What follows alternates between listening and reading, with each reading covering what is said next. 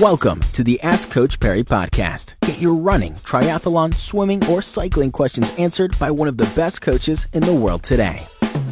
Welcome back to this edition of Ask Coach Parry. I'm Brad Brown. We've got uh, Lindsay Parry with us today, but uh, he's on the other side of the planet as we record this, sitting in uh, just outside, actually, just outside Chicago, Illinois.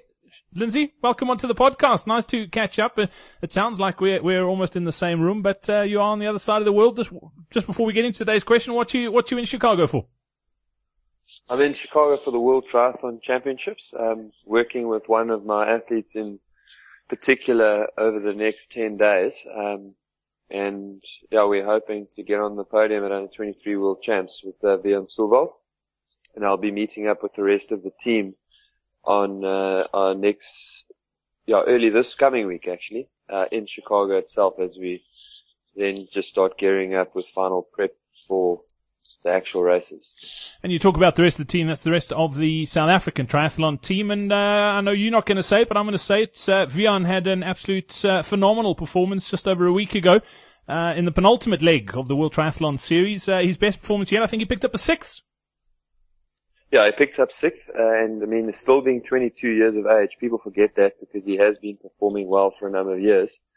Uh, but 22 years old, sixth in probably the toughest uh, sprint or tough, toughest draft legal race you could possibly get into with only really three athletes missing from the top 10 in the world. So to get sixth was an absolute breakthrough performance and we are really, really looking forward to the rest of this year.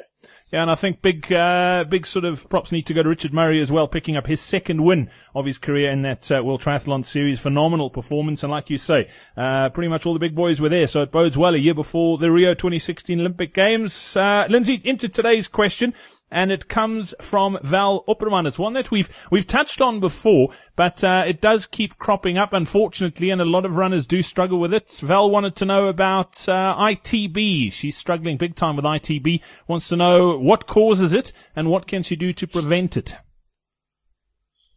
Look, there are probably four um, root causes of ITB, and they they probably most of them link into each other. So it's it's it's not a question of one or the other.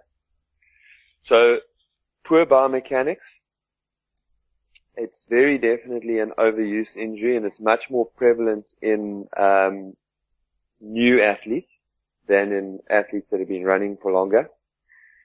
And then the two things that are probably at play that are when coupled with those two are inactive glutes and extremely tight hip flexors. So the combination of inactive glutes and the extremely tight hip flexors comes from the rest of our lifestyles where we spend a hell of a lot of time sitting and we sit with poor posture. Now as soon as you sit with poor posture and you allow the natural curve of your lower spine to um, go from concave to convex, in other words, you, you slump forward in your desk and you don't keep that nice hollow in your back. As soon as you do that, you switch off your glutes.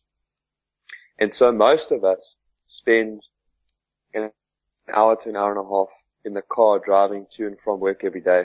We spend between six and eight hours a day sitting working at a desk and we probably spend another hour to two hours, two and a half hours watching TV. All with varying degrees of poor posture. And though that act of, of sitting also shortens those hip flexors because we're sitting in a state where our, our hips are always in a flex position.